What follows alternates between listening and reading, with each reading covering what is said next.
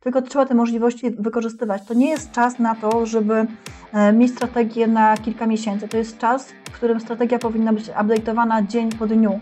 Zapraszam do podcastu Rozwój Osobisty dla Każdego.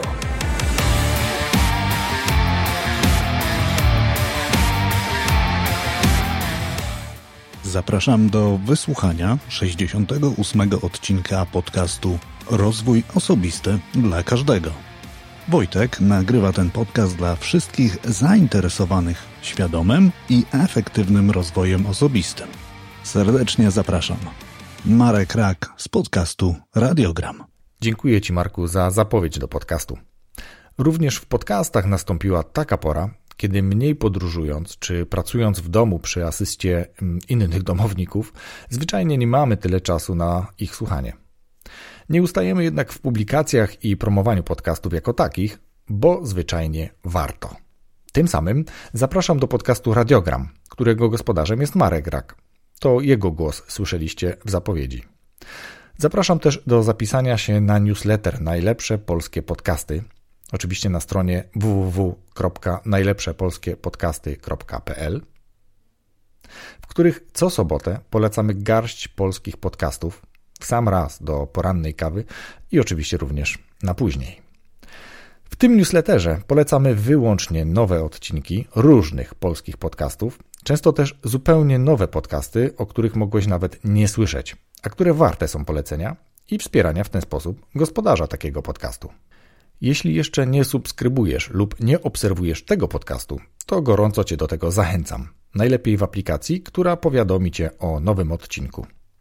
Jeśli słuchasz na urządzeniu z jabłuszkiem, to gorąco zachęcam także do napisania krótkiego komentarza na temat podcastu. Pomoże mi to z dotarciem do nowych słuchaczy, bo algorytmy iTunes podobno tak działają, że poprawiają widoczność podcastu, który otrzymuje dobre recenzje.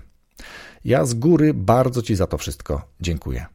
Dziękuję także patronom, którzy za pośrednictwem strony Patronite, pomimo specyficznego okresu, wspierają mnie nadal, a nawet dołączają nowi. Dziękuję zatem Arturowi, Zbyszkowi, Michalinie oraz patronom, którzy woleli pozostać anonimowi. Dzięki Wam będę mógł na przykład zrealizować plan budowy kabiny do nagrań audio, która pozwoli mi dostarczyć lepsze jakościowo odcinki solowe, czy też odcinki bajek do bajkowego podcastu. A może też pozwoli mi spokojnie przejść na wyższy plan abonamentu po wykorzystaniu dostępnego miejsca 100 godzin nagrań w obecnym hostingu Spreaker. W ostatnim odcinku mówiłem o zmianie na rynku pracy i pomimo iż odcinek trwał blisko godzinę, to temat nie został wyczerpany. Niemniej zachęcam do zapoznania się z nim i zwrócenia uwagi na to, jak wygląda Twój profil w social mediach, najlepiej tych profesjonalnych, czy też jak wygląda proces przygotowania CV. Dobra, bo trochę się już rozgadałem, ale jeszcze chwilkę powiem e, z kim i o czym będzie ten odcinek. Moim gościem jest Justyna Kopeć, która w opisie swojego profilu na Facebooku wpisała: Towarzyszę w rozwoju Twojej marki osobistej. Konsultuję, szkole, buduję strategię działań. Łatwo się zatem domyślić, o czym będzie nasza rozmowa. Dziś, kiedy my wraz ze swoimi biznesami czy relacjami przenosimy się do sieci, warto przypomnieć sobie, co to znaczy marka w sieci i jak zmienia się wizerunek marki w internecie, szczególnie w ostatnim okresie. A zatem usłyszysz m.in. co to jest biznes online, kto i w jaki sposób istnieje w sieci oraz jak w trudnych czasach trzeba pracować ciężej i często dłużej niż w czasach prosperity. Nie pozostaje mi już nic innego, jak zaprosić Cię do posłuchania rozmowy z Justyną.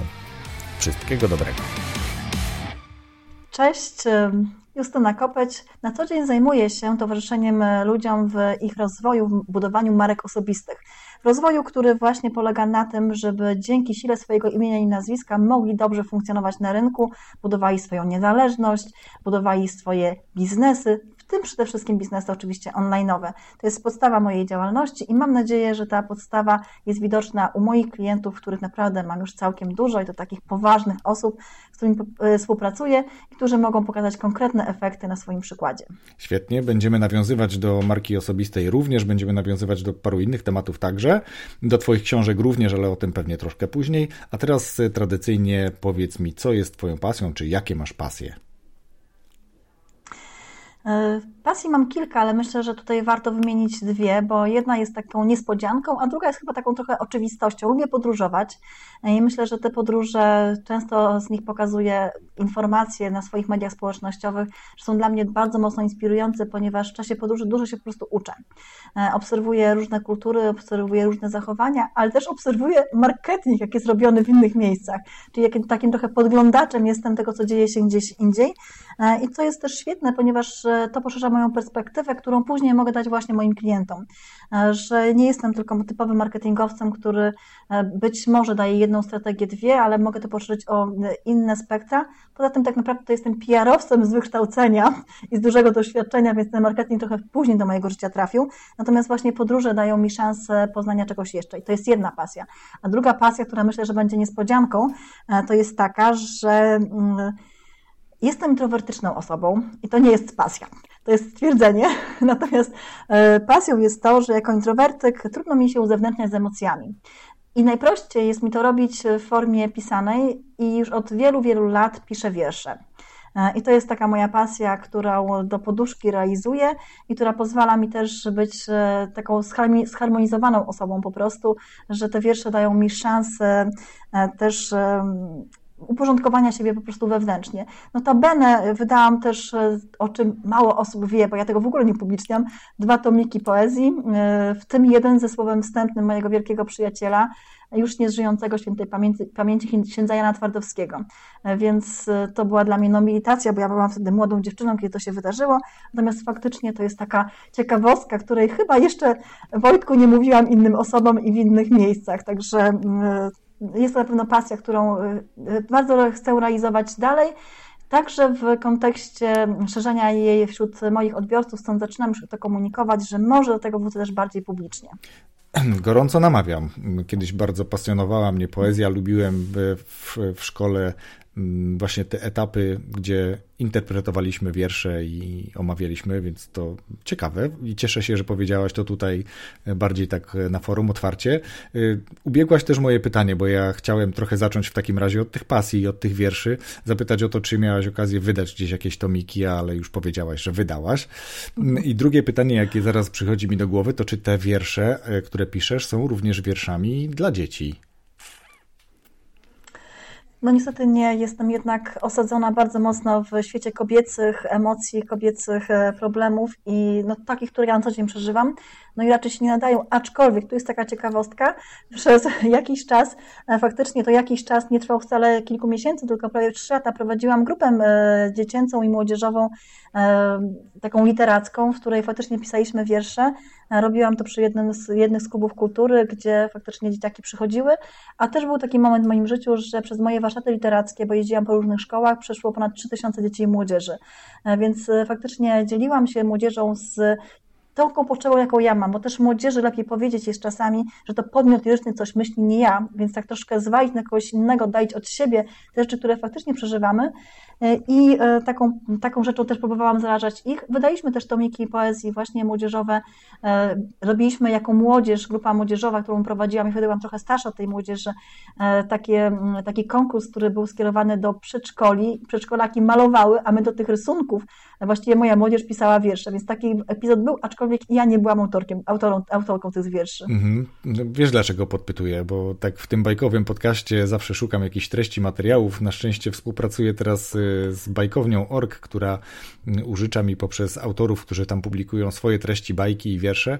Także mam troszeczkę materiału, ale zawsze jest miło przeczytać jeszcze czyjeś dzieła y, dla dzieci, więc jakby to jest pod kątem dzieci. Gdyby się okazało, że coś stworzysz takiego dla dzieci, pamiętaj generalnie, bardzo chętnie przeczytam to w bajkowym podcaście. No dobrze, ale wróćmy jeszcze na chwilę do pasji tej, e, o której powiedziałeś jako pierwsza, bo też już trochę powiedziałaś, że jak podróżujesz, to oprócz tego, że uczysz się podróżując i doświadczasz na pewno fantastycznych rzeczy, to no oczywiście zboczenie zawodowe, czyli patrzysz jak inni w innych krajach, w innych kulturach reagują i budują swoje marki, swoje biznesy, biznesy online, mm, bo biznes online jest chyba w jednej z twoich książek jako taki temat przewodni, prawda? To jest e, tak, gdzie jesteś współautorką, dobrze mówię? Nie, nie, nie mylę nic?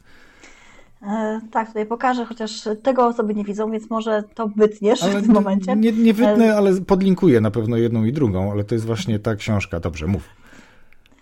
E, Biznesem online też zajmowałam się oczywiście w książce, którą napisałam razem z Batą Kapcewicz, książka Ty, marka warta miliony. Jest to książka świeża, wydana w ubiegłym roku na jesieni 2019, w październiku miała premierę ta książka. I faktycznie tam zajmujemy się po pierwsze budowaniem marki osobistej, ale oczywiście bardzo dużo narzędzi dajemy przede wszystkim online'owych. Co e, biorąc pod uwagę sytuację zmieniającą się na świecie jest dzisiaj no, bardzo, bardzo ludziom potrzebne, że jednak funkcjonowanie w online daje nam szansę na to, żebyśmy mogli budować pewną stabilizację dla siebie, albo szukać pewnych rozwiązań, które powodują, że my możemy dalej funkcjonować. Mhm. I to był ten czas, kiedy po raz pierwszy skontaktowaliśmy się ze sobą, żeby nagrać odcinek, ale ponieważ ja preferuję spotkania twarzą w twarz, mm, to nam się nie udało przez wiele miesięcy i dopiero teraz, kiedy mówię dobrze, no nie będę ani siebie, ani mm, gości narażał na jakieś podróże, no to nagrywamy online i świetnie, bo wreszcie nam się udało o tym porozmawiać. E, dobrze, no to skoro ruszyła, ruszyłaś temat mm, budowania marki online w kontekście tego, co się trochę dzieje na świecie, bo już jesteśmy w kolejnym tygodniu mm, życia z koronawirusem, tak bym powiedział. No, no, trudno to nazwać walką, no bo nie ma jako takiego leku na, na ten wirus. Mhm. I tu jest tak, że w ostatnich tygodniach mówimy już o kryzysie, który notabene jeszcze nie nadszedł. No dopiero gdzieś szaleją giełdy, szaleją waluty, mm, spada sprzedaż y, paliw na stacjach benzynowych i to dość drastycznie, bo dzisiaj słyszałem, że Orlen 50% mm, mniej tankujemy na tych stacjach y, mm, etyliny 95 i jakieś 30% ropy, więc to jakby powoli za chwilę wszyscy będziemy tego y, pewnie gdzieś trudno nazwać beneficjentami, bo to im plus, a tutaj raczej in minus. Mm, ale powiedzmy, że z dnia na dzień w wielu biznesach ludzie stają się bankrutami już powoli. A jak to wygląda w biznesach mhm. online? Czy tu jest trochę bezpieczniej? Jak to wygląda? Myślę, że to biznesów online też do końca nie ominęło. I to nie dlatego nie ominęło, że oni nie mają narzędzi te biznesy do funkcjonowania, tylko bardziej chodzi o mentalność osób je prowadzących. Co oznacza, że niektórzy, niektóre osoby stwierdziły, że w tym momencie jest czas no jednak współdzielenia tego elementu, przeczekamy tą sytuację z innymi i przestały trochę działać albo e, po prostu twierdzą, że nie jest to moment dobry na sprzedaż. Natomiast ja uważam, że żyjemy w czasach, kiedy każdy moment jest dobry na sprzedaż, bo w społeczeństwie są bardzo różne osoby o różnych potrzebach i problemach i nawet w czasie kryzysu, który w tej chwili e, mamy, czy kryzysu zdrowia, tak to na, na, nazwę, mhm. który ma, rzutuje bardzo mocno na kryzys gospodarczy, który prawdopodobnie będziemy odczuwać nie przez najbliższe miesiące, ale nawet i lata, e, bo tak jak mówisz o tych danych, to to, to, to, to po prostu to, to zapowiadam, e, to biznesy online faktycznie mają szansę dzisiaj wnosić nową jakość do życia ludzi, ale my musimy też się e, nauczyć korzystać z tych biznesów online, my jako właściciele tych biznesów, ale również osoby, które korzystają z naszych usług, naszych produktów, bo trochę zmienia się e, system e, naszego funkcjonowania.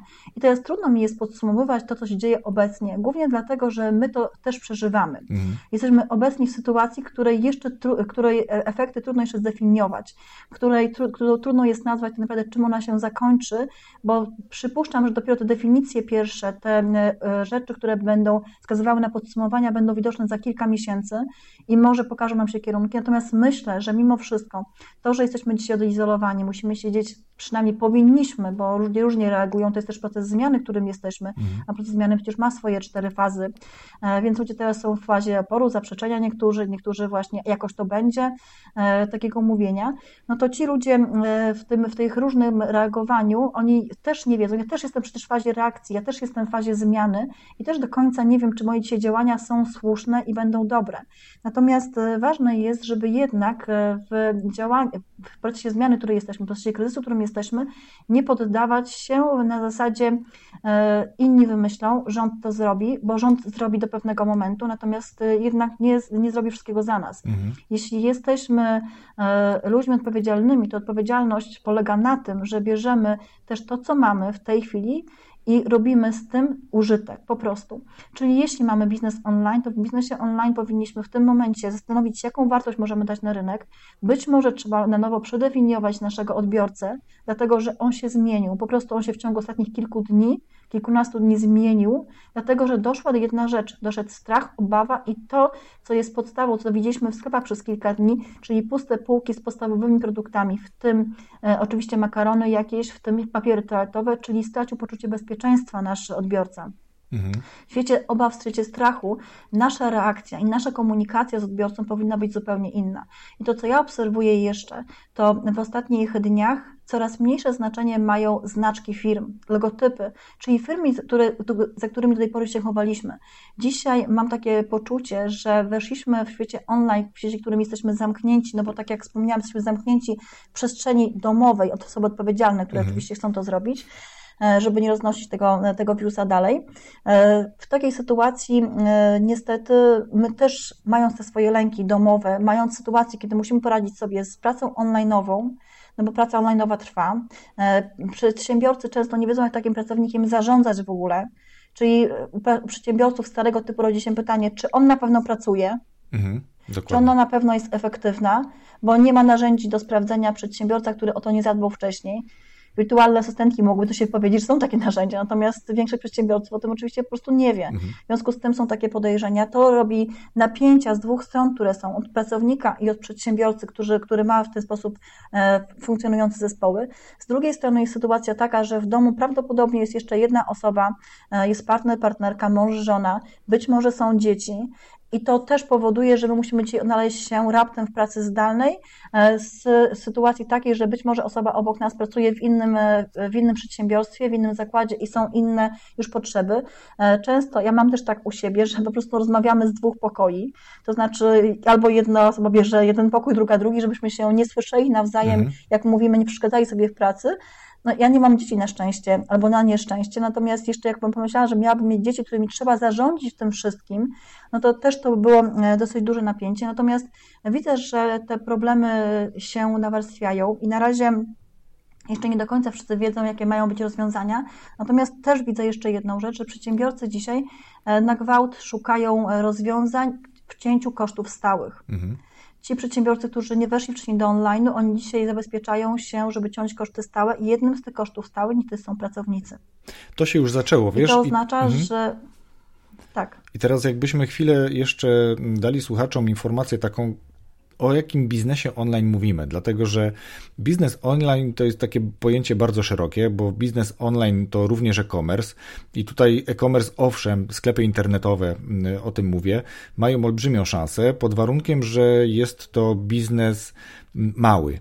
Bo jeżeli mówimy o biznesie dużym, jeżeli mówimy o biznesie na przykład tekstylnym, czyli tych wszystkich e, sklepach firmowych, które mieszczą się w galeriach, które dzisiaj są zamknięte, no to taki jeden sklep internetowy nigdy nie nadrobi tego wolumenu, który mają te sklepy w jakby codziennym obrocie z galerii, więc tak czy inaczej ten biznes tradycyjny, analogowy w zawieszeniu na najbliższe kilka tygodni jeszcze, no można też w dużej mierze mówić już, że, że firmy na pewno zbankrutują, a jeśli nie, to odniosą straszne straty. Ale biznes online, o którym ty mówisz, to jeszcze trochę inny biznes. Jakbyśmy najpierw wyjaśnili słuchaczom, mm, o jakim biznesie mówimy. Ja mówię przede wszystkim o biznesie online, który tworzą osoby budujące własne marki osobiste. E, czyli taki, który bardzo mocno bazuje na sile imienia i nazwiska osoby, e, której osoba stawia się na początku przed swoimi e, usługami, produktami, przed swoim zespołem nawet, bo ja też mam zespół, którego nie widać na co dzień. Mhm. Y, ja jestem twarzą swojego biznesu i, tym, i tą twarzą się posługuję.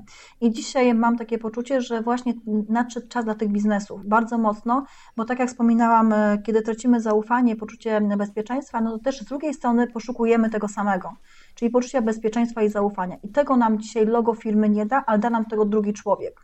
Mhm. Po prostu. Czyli mówimy w o... drugim człowieku znajdziemy nawet nawet jeśli będziemy go mieć online, to być może on będzie nas takim właśnie światłem w tunelu, że nie wiem, e, tak jak ja robię codziennie w tej chwili live, ludzie do mnie przychodzą czasami nie tylko po narzędzia, bo ja je oczywiście daję, ale przychodzą też po to, żeby po prostu przez pół godziny, godzinę czasu poczuć się dobrze.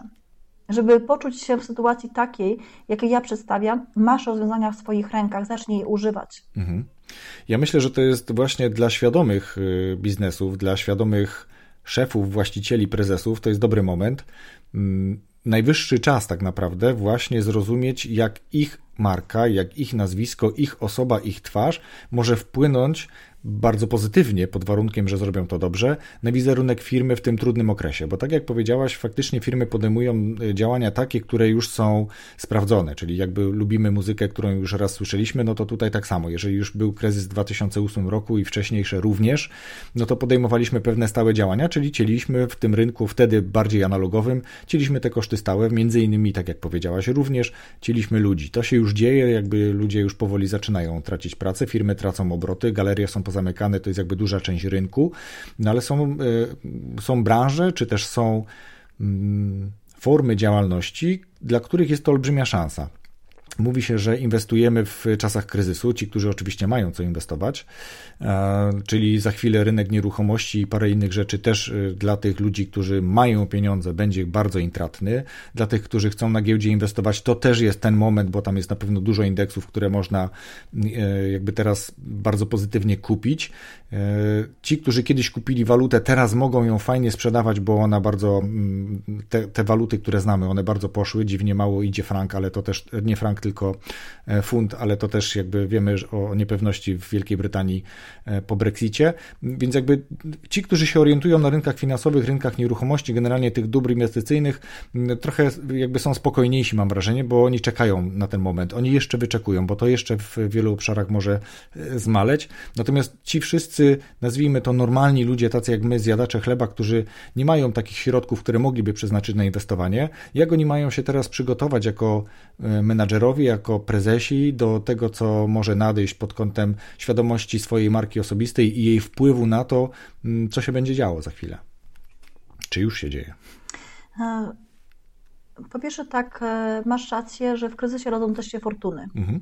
To nie jest tak, że wszyscy w kryzysie będą tracili, bo są branże, są firmy, które będą zyskały e, cały czas i które będą się po prostu rozwijały. Mhm. Więc e, ten kryzys ma dwa oblicza i zawsze każdy kryzys ma dwa oblicza po prostu.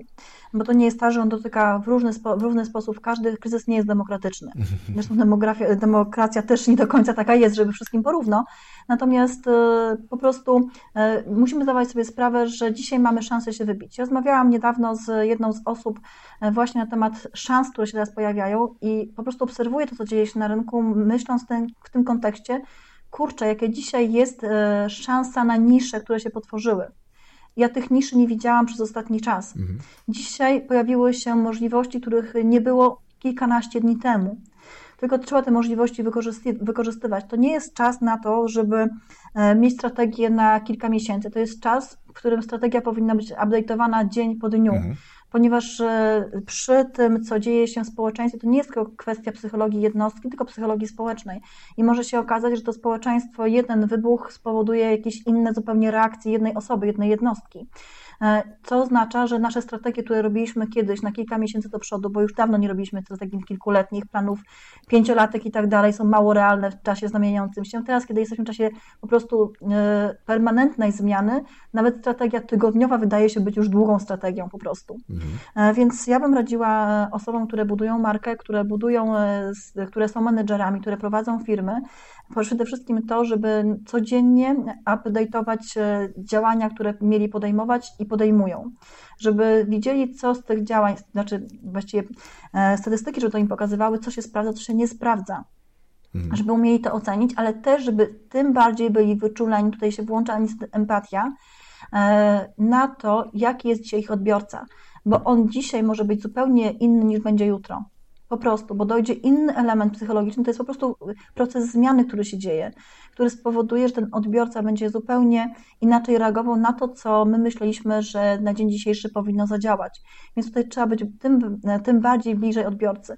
Ja też pamiętam e, sprzed kilku miesięcy, kiedy miałam e, jedno ze spotkań, na którym mówiłam, jak bardzo ważne dzisiaj dla firm jest, a wtedy firmy tego jeszcze nie rozumiały że ty, drogi właścicielu, e, drogi zarządzie, ważne, że oczywiście firmę budujesz, natomiast daj szansę, żeby twoi ludzie również swoimi nazwiskami, swoimi imionami budowali Twój brand, żeby oni stawali się markami wewnątrz firmy. I przedsiębiorcy wtedy mi mówili, no ale przecież taka osoba ode mnie odejdzie, taka osoba e, sprawi, że będzie miała już jakiś autorytet, będzie ekspertem, będą inni o nią zabiegali. No to oczywiście są narzędzia też, które, dzięki którym możesz ją zatrzymać. To nie jest tak, że odejdzie, ale Twoja firma będzie dzięki temu o wiele mocniejsza i mniej podatna na kryzys. Ja to mówiłam kilka miesięcy temu. I teraz jest właśnie czas dla takich przedsiębiorców, którzy nie boją się, żeby ich zespół wziął współodpowiedzialność za funkcjonowanie ich firmy. Bo jeśli dzisiaj potrzebujemy drugiego człowieka, a ja to obserwuję, nie wiem oczywiście jak inni, być może będą tutaj osoby, które postawią zupełnie inne tezy i to jest też w porządku. Natomiast z mojej perspektywy teza brzmi, że potrzebujemy drugiego człowieka, więc jeśli dzisiaj masz ilość pracowników, to oni wszyscy dzięki temu, że funkcjonują w online, dzięki temu, że też mają jakichś znajomych w tym online, mają szansę budować e, twoją, e, twoją markę, Twój brand jako firmy przez swoje imienia i nazwiska. Czyli tacy ambasadorzy marki, tacy... Tak, tacy, tak. Employer advocacy, tak to chyba się mówi, tak jak jest employer branding, mhm. czyli jakby budowanie tej marki pracodawcy poprzez e, marki, poprzez autorytety zespołów. Mm, tak, Zgadzam się z Tobą i to się w wielu obszarach, tak jak ja obserwuję, dzieje. Natomiast jest bardzo dużo firm, szczególnie tych dużych firm, które jakby cały czas korzystają z tego mechanizmu: mamy jednego gościa od PR-u, mamy jednego gościa od komunikacji e, z prasą czy z jakimiś mediami, i to on jest tym lejkiem i to on jakby komunikuje. Boimy się korzystać z tego narzędzia, gdzie możemy oddać głos ludziom, którzy no nie wiem właśnie dlaczego, tak? No bo co, boimy się, że źle powiedzą? No, no, no to skoro boimy się, że źle powiedzą, to znaczy, że coś jest nie tak, tak mi się wydaje. Ale jeżeli damy głos ludziom, damy głos menadżerom, damy głos szefom jednostek, a nawet każdemu pojedynczemu pracownikowi, no to wtedy mamy prawdziwe komunikaty, bo nie jesteśmy w stanie nad tym zapanować i oni mówią o firmie, no byle dobrze. I teraz Myślę, że firmy, które dobrze są zorganizowane, dobrze funkcjonują i ten employer branding jest w sposób naturalny tam wytwarzany, nie mają się czego obawiać i to się tam dzieje mm, od dawna, nawet bez jakby takiego namawiania do tego, a wszystkie pozostałe firmy widzą, że to jest potrzebne i najpierw zaczynają pracować nad employer, brandingiem, nad mm, swoją marką własną jako firmy, no i to już na bardzo różne sposoby, bo wiedzą, że trzeba, mm, tylko że no właśnie, to co się dzieje, to nie zawsze wychodzi. To nawet miałem taką rozmowę, która się właśnie dzisiaj pokazała w piątek z Iwoną Grochowską, gdzie mówimy, że to jest ważne, żeby było autentyczne i myślę, że ty mm, ze swoimi klientami, z którymi współpracujesz, też zwracasz uwagę na autentyczność. Powiedziałaś też o empatii, a to jest dla mnie takie bardzo mocno przenikające się, bo trudno jest być autentycznym, nie będąc empatycznym, a może odwrotnie. To tak jak z prostokątem i kwadratem, zawsze mhm. pomylę. Na pewno tak. Ja też mam ten przywilej, że pracuję w, w dwóch zespołach turkusowych. E, I no to są zespoły, które w pewien sposób samo się z, zarządzają. Pewien, oczywiście nie jest to anarchia, tutaj mhm. też uwaga, bo Turkus czasami prowadzi do anarchii, którzy tak to rozumieją, że każdy sobie rzepkę skrobi i jakoś to się dzieje. To nie jest tak. Zespół turkusowy też musi mieć zasady, bo mhm. inaczej po prostu jest zespołem e, i, bez systemów to się robi po prostu anarchia. Natomiast pracując w takich zespołach, ja widzę dzisiaj, jak te zespoły reagują. E, my staliśmy się zespołami, które szybciej reagują na zmiany, zespołami, których faktycznie osoby przejęły jeszcze większą odpowiedzialność za E, te fragmenty działalności e, firm, w których, w których do tej pory odpowiedzialność też mieli, tylko że dzisiaj po prostu ich praca jest taka, ja widzę sama po sobie, mhm. że dzisiaj ja w ciągu dwóch dni realizuję tyle, co wcześniej realizowałam w ciągu tygodnia. I to jest tak, że oczywiście dbając o siebie, bo też to jest bardzo ważna rzecz, najważniejsze zadbanie jest o samego siebie, o to, żeby w tym wszystkim czuć się dobrze, żeby mieć energię, bo jeśli nie będę miała sama, to sama i później klientom również nie dam. Ale zdarza mi się, już zdarzały mi się dni, że ja po prostu z klientami pracuję od godziny 7.30 do, 20, do, do godziny 23. I wczoraj miałam taką sytuację, klientka ostatnia, rozmawiałam z nią na Messengerze, ona miała problem, jak wdrożyć jedno działanie, a miała je wdrożyć o godzinie 7 następnego dnia, więc po prostu jeszcze Zooma robiłyśmy o godzinie 23.40. Mhm.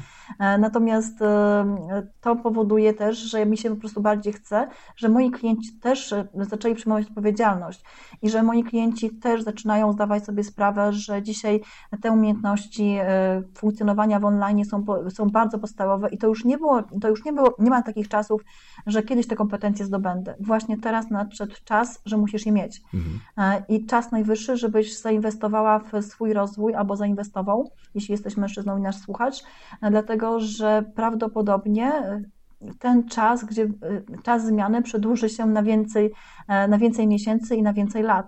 I co oznacza, że jeśli dzisiaj nie zainwestujesz, bo przeczekałeś, no to możesz po prostu być bardzo mocno w tyle. Ja namawiam klientów też do tego, żeby zobaczyli to, co mówiłam też wcześniej, że jest teraz czas na nisze, że pojawiły się nisze, w których ty możesz być samym gwiazdą. Nawet jeśli cię nie sprzedajesz, bo masz jeszcze barierę, że w czasach kryzysu się nie sprzedaje, ale jeśli zaczniesz dawać warto, zaczniesz się pokazywać, nawet zaczniesz ludzi wspierać po prostu. Wczoraj byłam na przykład na koncercie, który chłopak organizował online'owo na, na Facebooku i to było niesamowite. Po prostu sobie siedziałam y, na koncercie kogoś, kto grał na gitarze, fajne piosenki. Y, no i on po prostu dawał mi jakąś tam nadzieję i dawał mi szansę na to, żebym odwróciła myśli od tego, co dzieje się w telewizji, od tego, czym atakują nas media, żebym skoncentrowała swoją uwagę na rozwiązaniach, a nie tylko i wyłącznie widziała czarne strony tej sytuacji. Powiem teraz trochę tak bardziej coachingowo, bo strefa komfortu to tak bardzo mocno z coachingiem, z rozwojem osobistym, nie każdy to lubi i ma dobre do tego podejście, ale to jest taki właśnie czas, kiedy jeżeli w, tej, w tych momentach prosperity, nazwijmy to takiego normalnego funkcjonowania, w tych e, dodatnich amplitudach e, cyklów koniunkturalnych, kurczę, trudne słowa, e, wtedy nie wybieraliśmy, czy też nie działaliśmy. Hmm, wychodząc z naszych stref komfortu. No dobrze, niech będzie to to słowo, no bo nie musieliśmy. Dzisiaj nie chcemy, ale wychodzimy, bo nie mamy innej możliwości. Jakby dzisiaj się ta zmiana odbywa, czy jej chcemy, czy nie. To, co powiedziałem, że częściowo ludzie mogą lub już tracą pracę, albo będą obniżane być może wynagrodzenia. No, różne rzeczy będą się działy, tak? To już powiedzieliśmy o tym, że to są metody sprawdzone z poprzednich kryzysów i z takich okresów trudniejszych dla wielu przedsiębiorstw czy branż, więc to się będzie działo i tak czy inaczej, jeżeli ja do tej pory czułem się dobrze i bezpiecznie, to już mogę się nie czuć dobrze i bezpiecznie i muszę zachowywać się ponadstandardowo i dawać siebie więcej. I to jest ten moment właśnie, tak jak ty mówisz o tej pracy od rana do wieczora, że ci, którzy zrozumieją potrzebę innego funkcjonowania w tym trochę trudniejszym okresie, no to powiedzmy, że oni na nim przejadą, tak? Oni nie będą zarabiali prawdopodobnie więcej, ale będą pracowali więcej po to, żeby zarabiać tyle samo albo niewiele mniej, tak? Żeby przejść przez ten trochę trudniejszy okres, mm, nazwijmy taką obronną ręką trochę, tak? Czyli dać sobie radę w tych trudniejszych czasach, bo to jest to, co tak jak mnie uczono i pamiętam, że dobrego menedżera poznaje się poprzez niestandardowe działania, czy też działania w niestandardowych sytuacjach i warunkach. Tak samo tutaj, każdego człowieka teraz taka próba czeka. Ale zostawmy na chwilę ten, ten gorący czas.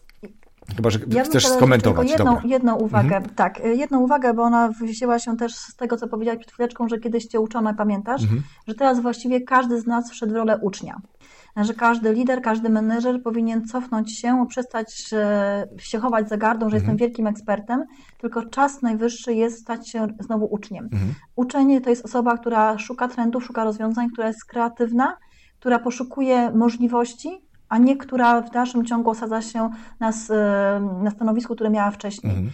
Jest czas uczenia, i to jest najlepszy czas, żeby teraz zdobywać te właśnie nowe kompetencje, żeby właśnie e, móc budować swoją przyszłość. I tak jak mówisz, nawet nie licząc na to, że Twoje zarobki będą większe przez to, ale że będziesz miał szansę, żeby przynajmniej utrzymać poziom życia, który utrzymywałeś przed kryzysem.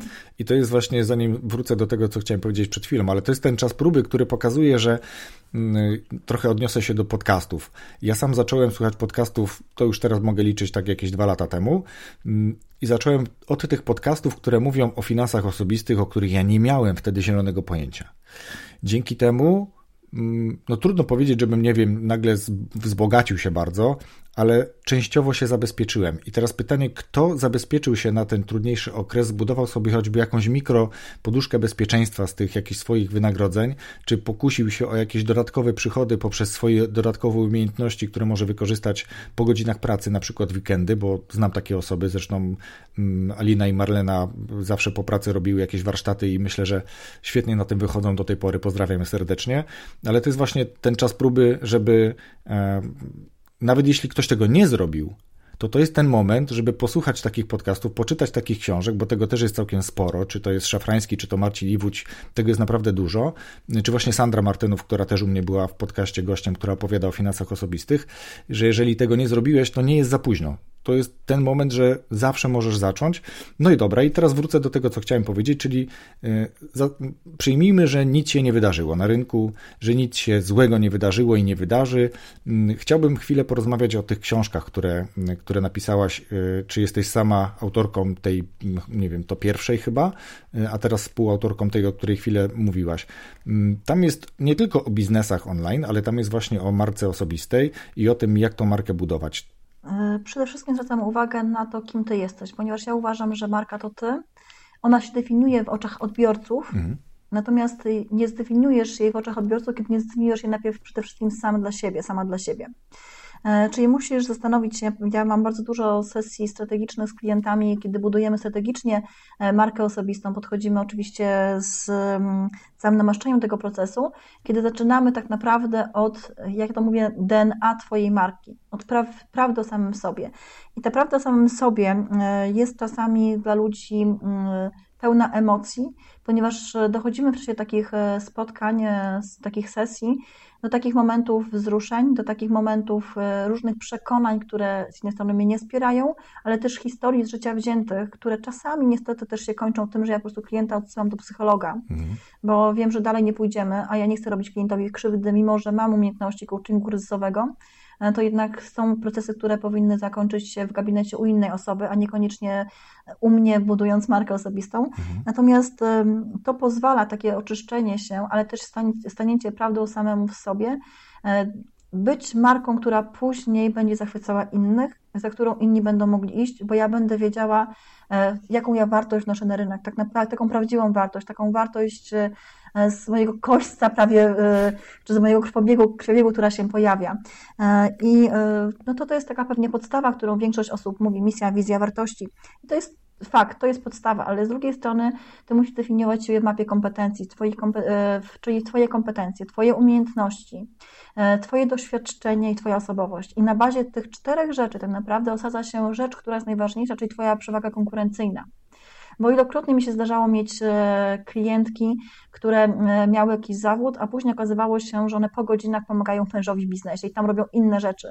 I później te inne rzeczy to jest właśnie to, co je wyróżnia na rynku. Ja sama jestem takim przykładem, że ja zajmuję się, e, bo marka osobista kojarzy nam się tylko z marketingiem, ale ja jestem PR-owcem z wykształcenia. Mhm.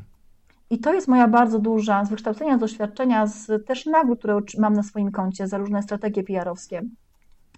To jest moje wyróżnienie duże na rynku innych marketingowców, którzy budują inne marki osobiste, ponieważ oni budują tylko z narzędzi marketingowych. Ja z narzędzi marketingowych też korzystam, ale korzystam też z narzędzi PR-owych, które są bardzo ważne przy komunikacji, mhm. przy różnych sytuacjach kryzysowych, które się wydarzają. Czyli moja, nawet dając tylko własny przykład, e, przewaga konkurencyjna jest w zupełnie innym miejscu, niż ja bym sobie zdawała sprawę kiedyś.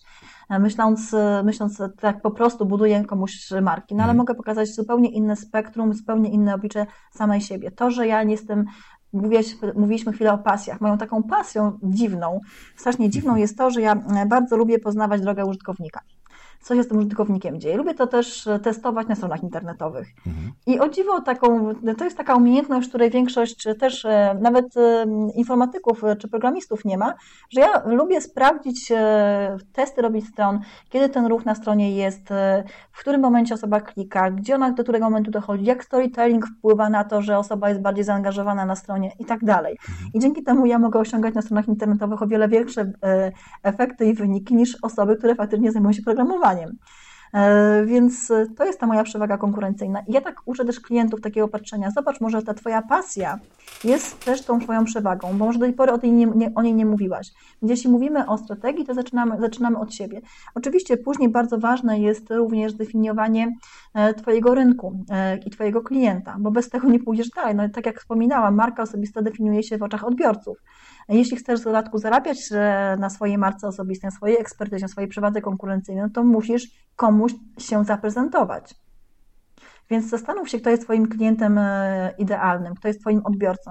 Redefiniuj co jakiś czas tego klienta, bo on się będzie zmieniał wraz z Tobą, bo Ty też się zmieniasz mhm. po prostu. Teraz jeszcze jak jesteśmy w czasie zmiany, to ja już mówię, że klienta właściwie powinien codziennie oglądać, przyglądać się, co na niego wpływa, jak on dzisiaj funkcjonuje i czy te, to, co dzisiaj o nim twierdzisz, jutro dalej jest e, do obronienia, czy będziesz musiał e, redefiniować te swoje stwierdzenia To jest cały czas bycie w fazie nauki swojego odbiorcy, ale to jest też dawanie odbiorcy wpływu na samego siebie. To jest ciągłe angażowanie i pytanie ludzi o tym, co jest im tak naprawdę potrzebne, bo to, że zdefiniujesz go sobie i postawisz produkty, czyli swoją ofertę dla tego klienta, to jest troszeczkę za mało, bo być może to nie będzie trafione, bo to w dalszym ciągu jest tego Twoja perspektywa, tobie się wydaje.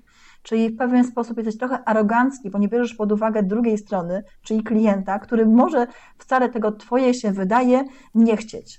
Mhm. Więc warto pytać odbiorców, przy okazji ich angażując, bo jeśli angażujesz odbiorców, to oni się stają Twoimi naturalnymi ambasadorami. Oni z Tobą podążają, ale też i wieść na Twój temat roznoszą dalej po prostu. Jeśli mówimy też o rynku, to to też musisz zdefiniować sobie branżę, w której działasz, w której funkcjonujesz. E, I jeszcze, jak już jesteśmy przy tym elemencie, to bardzo ważna jest właśnie oferta, którą będziesz kierował na rynek i ceny, które będziesz w tej ofercie stawiał. Bo możesz dzisiaj na rynku postawić się na półce dla wszystkich jestem, czyli być taką e, siecią dyskontową, która po prostu ma ceny uśrednione i to też jest ok, Mhm. Ale musisz być tego świadomy, jakie są za tym konsekwencje. Możesz być na półce niskocenowej albo niskojakościowej i też musisz wiedzieć, jakie są tego konsekwencje, że wtedy potrzebujesz prawdopodobnie klienta bardzo mocno masowego, żeby móc się utrzymać, a możesz pójść, tak jak ja staram się cały czas iść, kiedy buduję swoją markę osobistą, na półkę e, wyższą. Tam jest trochę luźniej. Oczywiście na tej półce będziesz miał mniej klientów, ale to wszystko są decyzje, które ty musisz mieć świadomość, jakie mają konsekwencje. Bo to jest decyzja, jaką ty półkę cenową wybierasz dla siebie i jakie ofertę postawisz e, na tej półce. Jeśli ja działam online, no to moją ofertą naturalną jest, e, są różne sesje online, które prowadzę, sesje strategiczne, e, mentoringi. Moją normalną ofertą jest to, że mamy kurs, mam kurs online, jeden, drugi, że sprzedaję e-booki i tak dalej, bo ja sprzedaję po prostu narzędzia, które ludziom pomagają funkcjonować także w online. Często są takie rzeczy, jak coś wykonać. Natomiast strategie to jest tylko mały element tego, jak coś wykonać. Strategia to jest e, oczywiście mm, e, większa już rzecz, która prowadzi nas do konkretnych celów. Jeśli zdefiniujesz sobie właśnie klienta, zdefiniujesz sobie ofertę, no to kolejna rzecz to jest lej sprzedażowy. I my tak utarło się, że lej sprzedażowy to jest na zasadzie takie produkt 0 zł, szerokie pójście, później za około 50 i tak dalej. To jest jedna rzecz tego lejka sprzedażowego, ale druga rzecz tego lejka sprzedażowego to jest taka, że musisz zwrócić uwagę, znowu wracając do swojego klienta, na e, różne poziomy świadomości swojego klienta. Bo w Twojej e, grupie docelowej ci klienci w dalszym ciągu będą mieć różne poziomy świadomości. Będą świadomi problemu albo nieświadomi problemu. W związku z tym inna komunikacja następuje. E, mogą być świadomi produktu, który będzie im ten problem zabezpieczał, a mogą nie być. E, świadomi produktu, rozwiązania i tak dalej. W związku z tym, i są też klienci, którzy są od razu gotowi na Ciebie, na Twoje rozwiązanie. I dla każdego z tych klientów w Twojej grupie docelowej musisz znaleźć w lejku sprzedażowym różne rzeczy, które będą tego klienta zachęcały, żeby być z Tobą. E, no i ostatnim elementem e, strategii, o której pytałeś, jak ja pracuję z klientami, to jest oczywiście cała komunikacja, czyli zrobienie strategii planu działania w online'ach, w offline'ach. Teraz w offline'ach trochę mniej, no bo się do online'u. Natomiast to są duże narzędzia, które warto wykorzystywać i jedna uwaga. Jak zaczęłam pracę z klientem, który jeszcze do tej pory nic nie robił nad swoją marką osobistą, to ja mu w żaden sposób nie postawię 20 narzędzi, które powinien robić. Zawsze mówię, zacznij od małego kroku, naucz się na przykład y, dobrze komunikować na Facebooku. Później naucz się angażować odbiorców. Później naucz się może Instagrama, później może YouTube'a. Załóż w międzyczasie swoją stronę internetową, bo ona jest bardzo ważna. Jeśli chcesz prowadzić sklep internetowy i sprzedawać swoje usługi w sposób legalny, to musisz mieć stronę internetową po prostu. Mhm. Tego przez Facebooka nie zrobisz, bo oczywiście możesz zachęcić, jeśli nie masz strony internetowej, kupcie u mnie, podać numer konta, no tylko to jest trochę temat śliski, tak szczerze powiedziawszy. A ja wolę działać etycznie i w zgodzie z prawem czy prawo mi się podoba, czy nie podoba, no jednak jestem funkcjonariuszem na rynku polskim i działam zgodnie z prawem polskim. W związku z tym strona internetowa jest podstawą, jeśli chcesz e, sprzedawać za moment legalnie to oczywiście robiąc. Więc e, takie rzeczy krok po kroku, bo jeśli ja dam klientowi dzisiaj wszystkie narzędzia, to jestem przekonana, miałam takie doświadczenia, bo to też się uczę i ja rozwijam, e, bo klient tak chciał, podpytywał mnie jedna, druga, dziesiąta rzecz i później ja oczywiście dawałam, a później się okazało, że on nic z tym nie zrobił.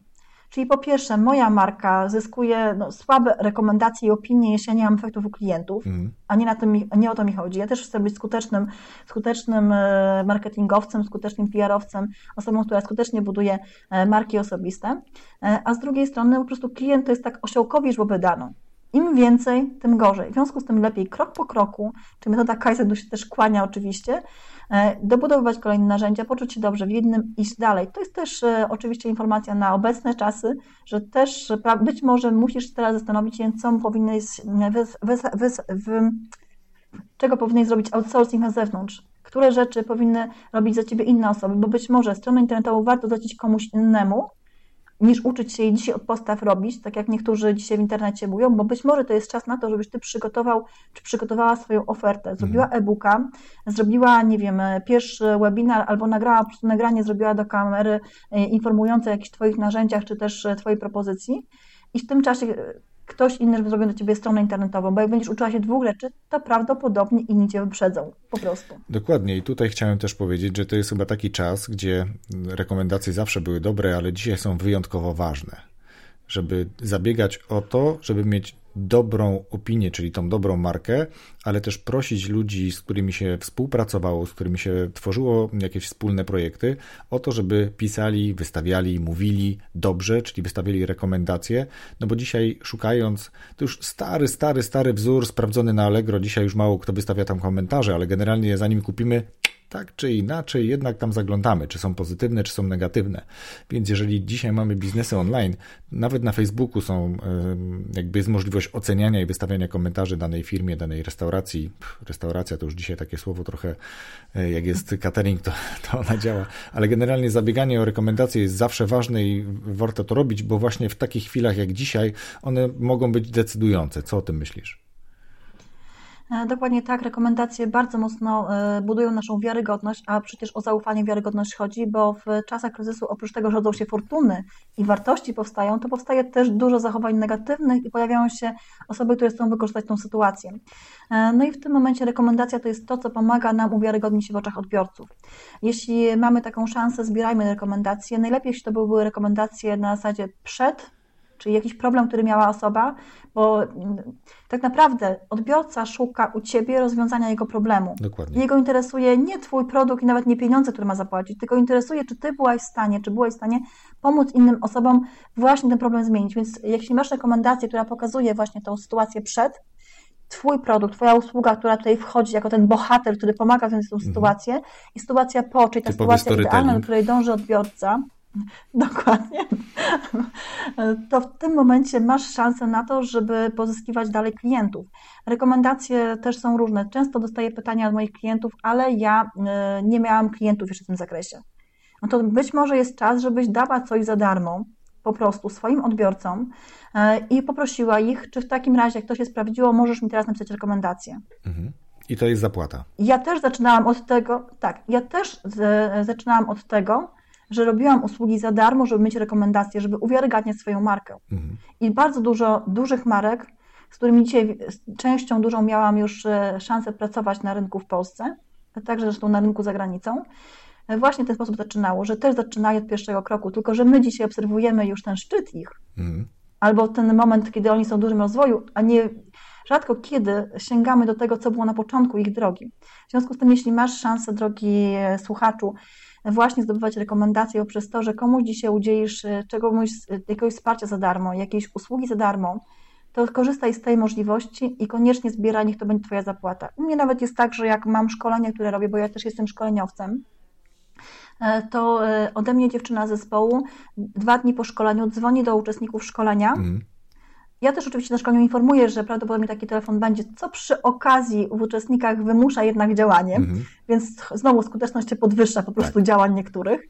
Natomiast ona dzwoni z zapytaniem, czy to szkolenie co dla Ciebie dało, czy miałeś jakiś problem, taki po prostu e, rozmowa konsultacyjna jeszcze ona Informacja ją prowadzi. zwrotna, żeby Nie tylko, była. żeby odhaczyć. Mhm. Tak, informacja taka pełna zwrotna. I jeśli osoba powie, że przynajmniej jedno działanie wdrożyła, czyli mamy już plusik, to w takim razie tego plusika się chwytamy i jest kolejne pytanie, a czy możesz napisać rekomendacje? Mhm. I tych rekomendacji mamy bardzo dużo, część jest na stronie internetowej, część nawet nie publikuję, bo e, no po prostu jest ich też za dużo mhm. i też trochę wybieram, jak gdyby dzisiaj przy jakich nazwiskach albo przy jakich markach chcę swoje nazwisko pokazać. Tak. Troszeczkę to już jest e, no takie e, nie tak jak było na początku spontaniczne i takie, że, że wszystkich brałam. Teraz już też myślę, jakie nazwiska mają być obok mnie, żeby to wspierało moją również markę. Natomiast e, faktycznie my tak zbieramy, ale też na przykład zobaczcie, e, jeśli byście byli na moim e, live'ie, to ja zawsze na live'ie pytam się, jakie lekcje z tego live'a bierzesz. Mhm. To też jest forma rekomendacji. Jasne. Co się nauczyłaś? Bardzo prosta, to nie jest nic skomplikowanego.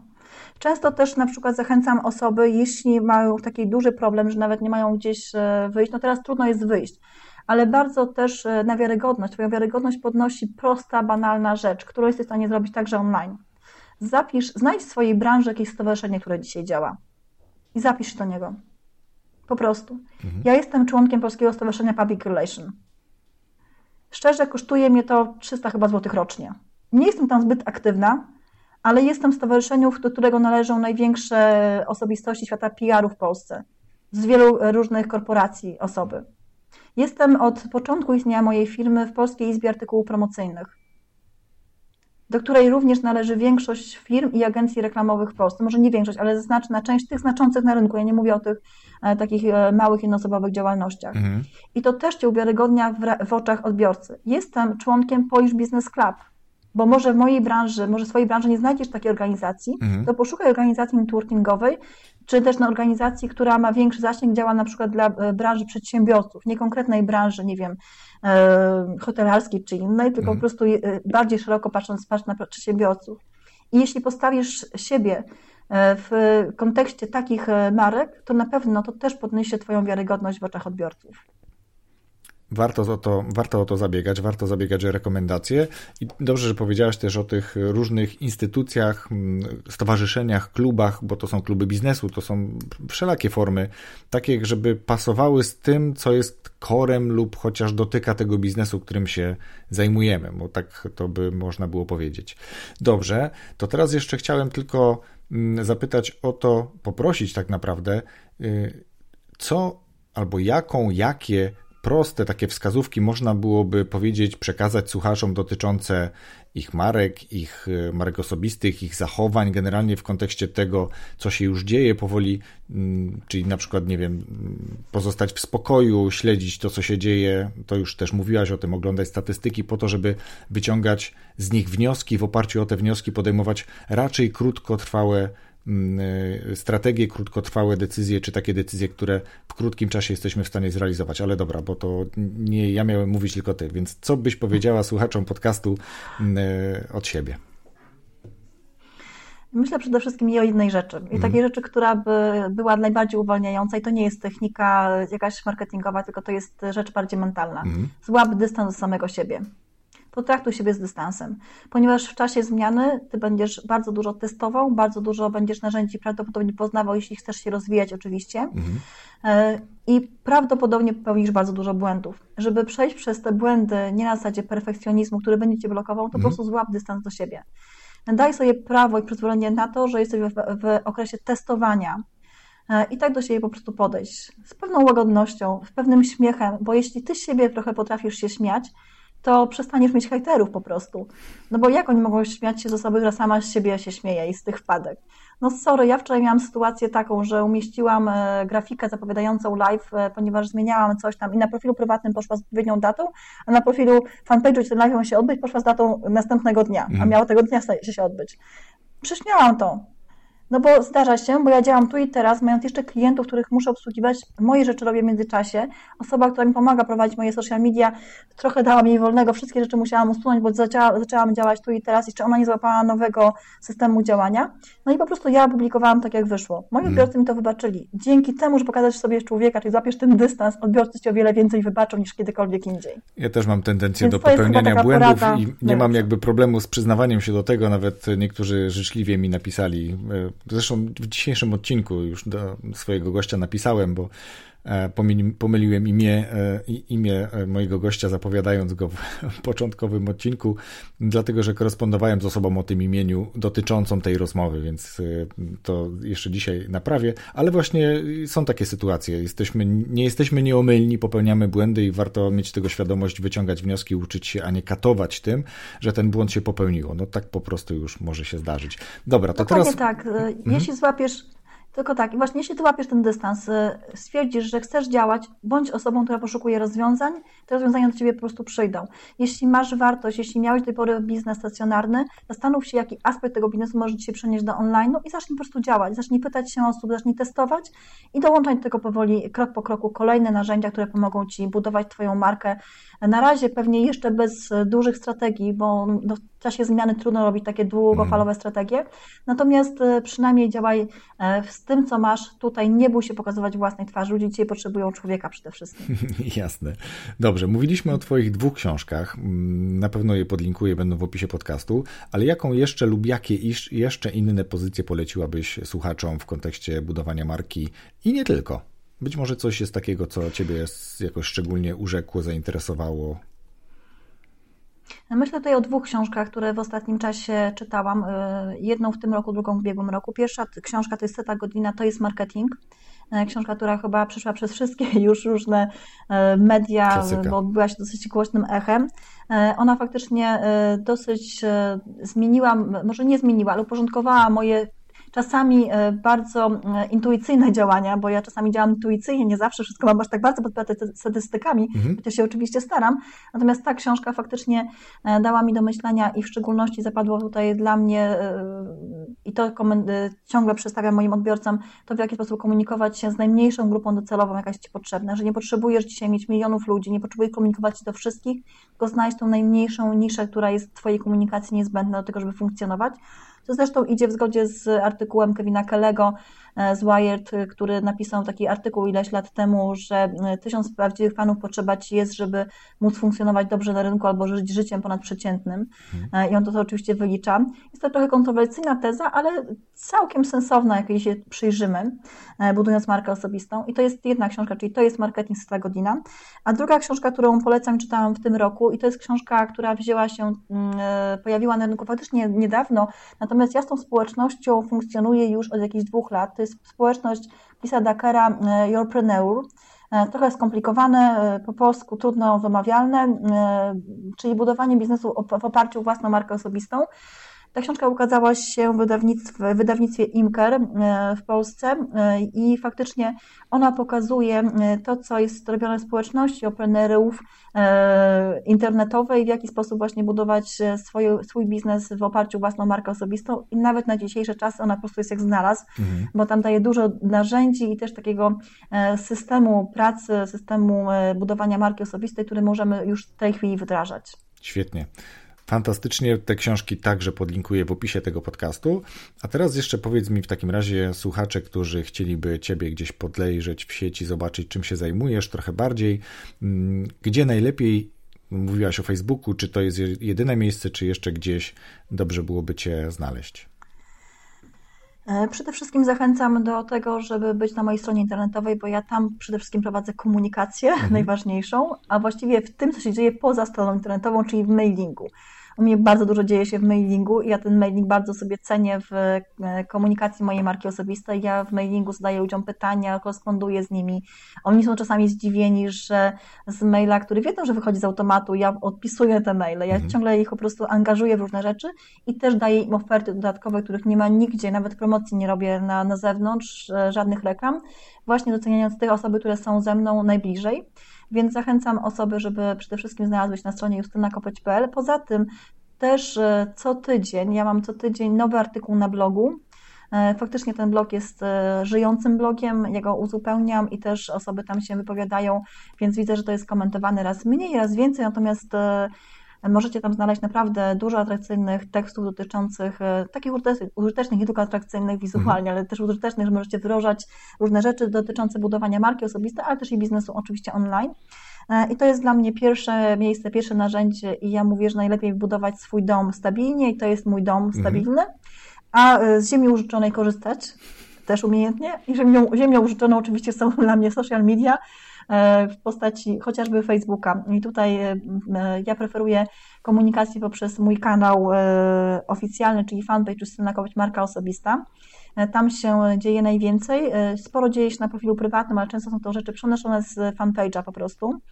Doceniam jednak osoby, które podążają na fanpage'u za mną i tutaj staram się dawać e, dużo wartości. No teraz na przykład, tak jak Wspominałam wcześniej z cykl live'ów o 17 popołudnie mm. z Justyną niemalże. Świetnie. Jestem też obecna w e, grupie Markat razem z Batą Kapcewicz, tą grupę prowadzimy e, i w tej grupie były e, poranki z Justyną. O 8 rano spotykaliśmy się na live'ach i też robię różne wyzwania, różne rzeczy i tutaj wspólnie z Batą tę grupę prowadzimy, więc jeśli chodzi o grupę, to na pewno w tej grupie można mnie też systematycznie codziennie znaleźć. Jestem obecna na Instagramie też systematycznie, częściej w Instastory niż w feedzie, w tych postach, bo uważam i widzę, że Instastory jest bardziej oglądane niż, niż post, więcej tam mam reakcji, więcej tam mam różnych komentarzy, nawet to, że ja się odzywam i zachęcam w jakiś sposób do odzywania, to daje po prostu mi e, interakcję z osobami i faktycznie one do mnie piszą, e, bo ja bardzo lubię gadać z moimi odbiorcami, naprawdę z różnych tematów na różne tematy.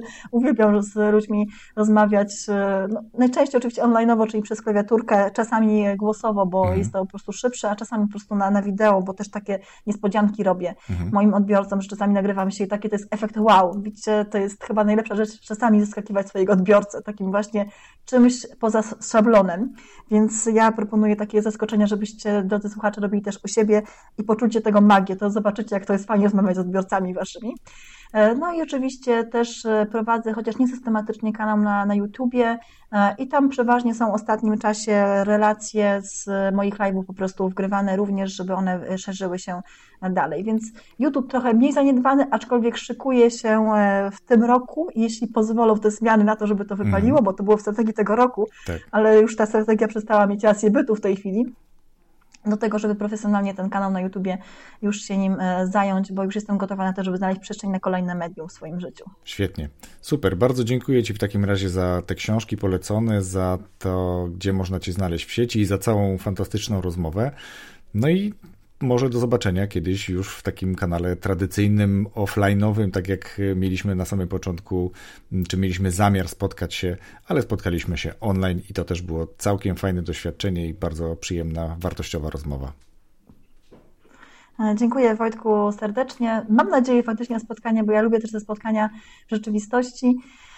No i mam nadzieję na spotkanie z słuchaczami, e, nie tylko w przestrzeni online, chociaż na razie ona jest e, najbardziej znacząca mhm. i, dołą tak, i dołączajcie się jak najbardziej, natomiast może kiedyś nasze drogi spotkają się również w kanałach offline. Super, bardzo dziękuję raz jeszcze. Rozwój osobisty dla każdego.